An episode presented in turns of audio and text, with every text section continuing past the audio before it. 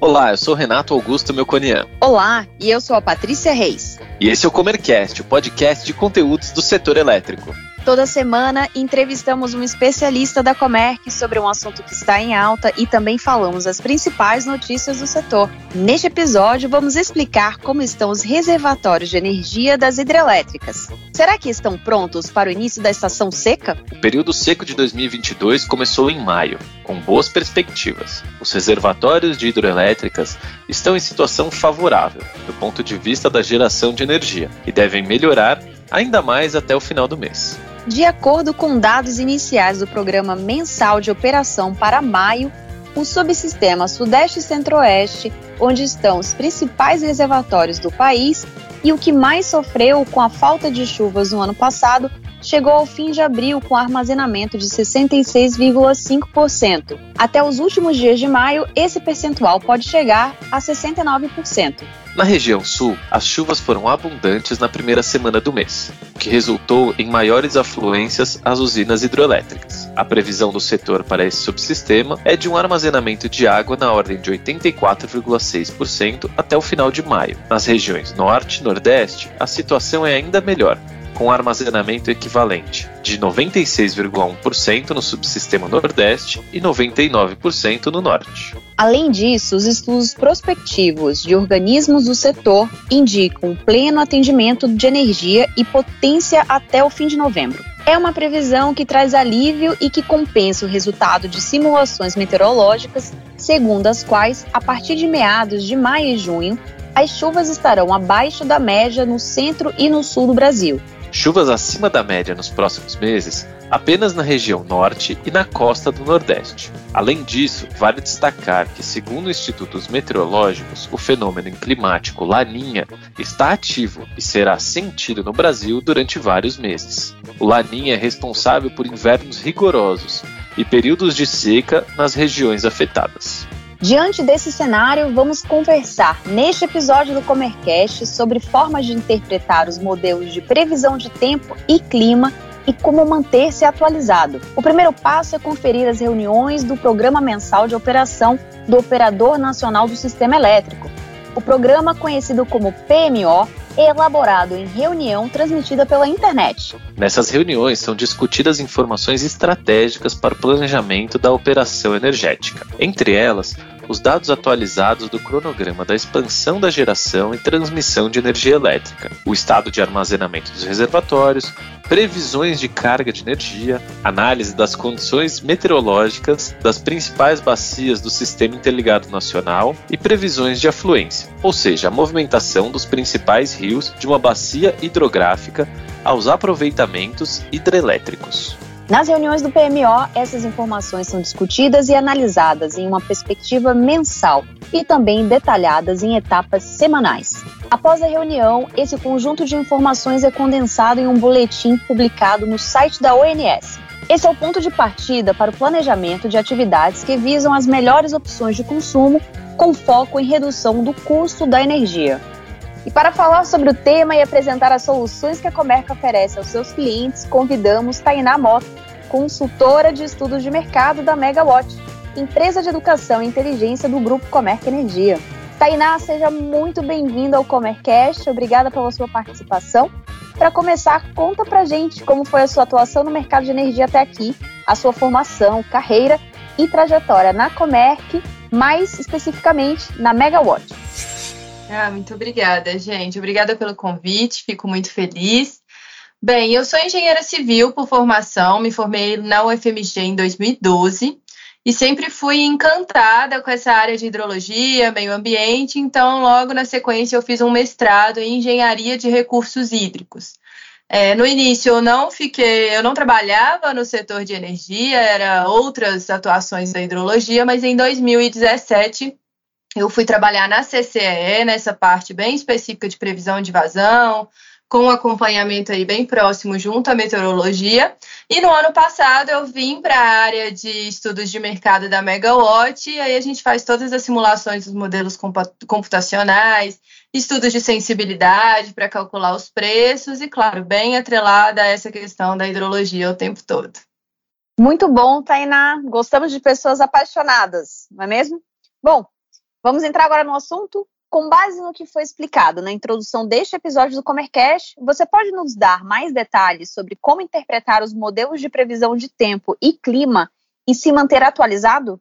Claro, eu acho que primeiramente é importante a gente entender a diferença entre os modelos de tempo e de clima, né? Em um resumo geral, o tempo ele é variável e o clima é um estado da atmosfera.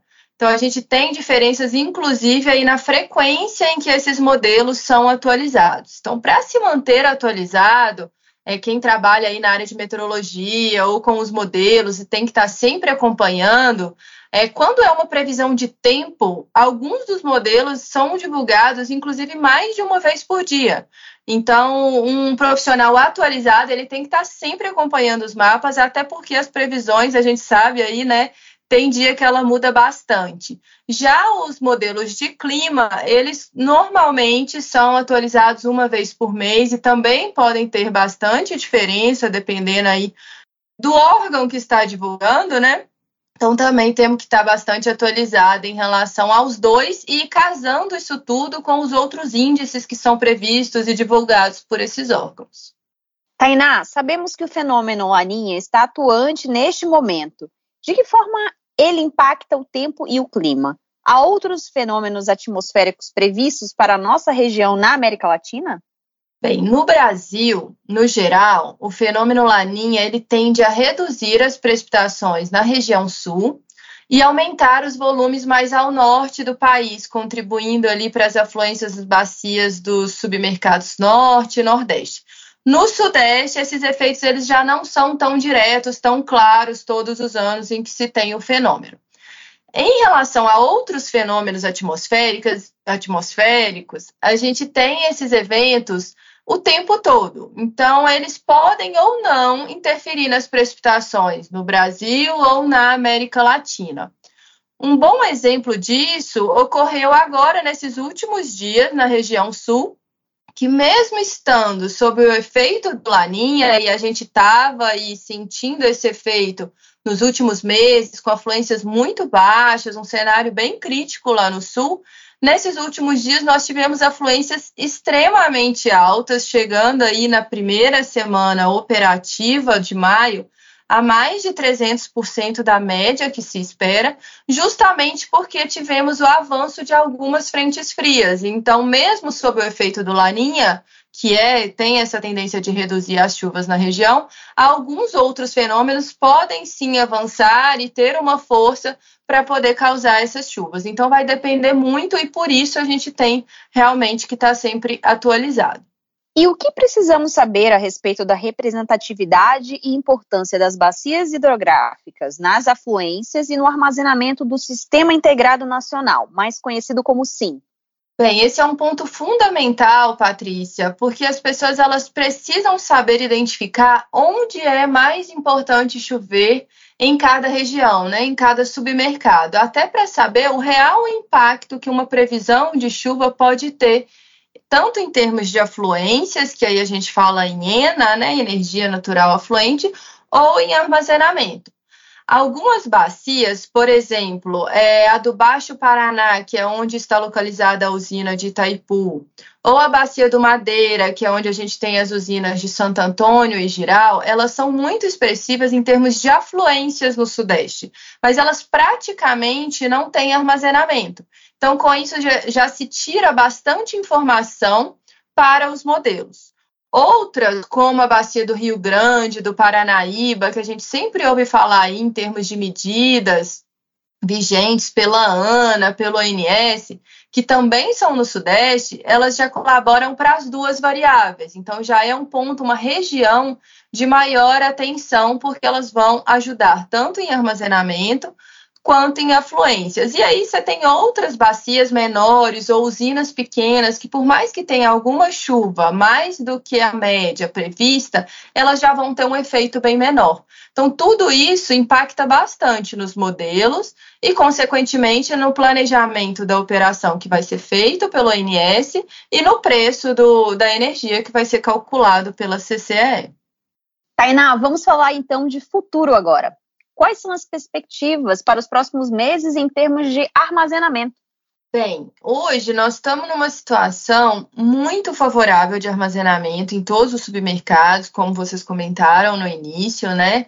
As políticas e regras que foram praticadas desde 2021 e um período úmido que foi muito bom, com volumes elevados, auxiliou muito para este cenário. Então, por exemplo, no Sudeste, nós estamos com quase 67% do armazenamento máximo, que é maior do que o verificado nos últimos 10 anos no SIM, é, no Sudeste, né?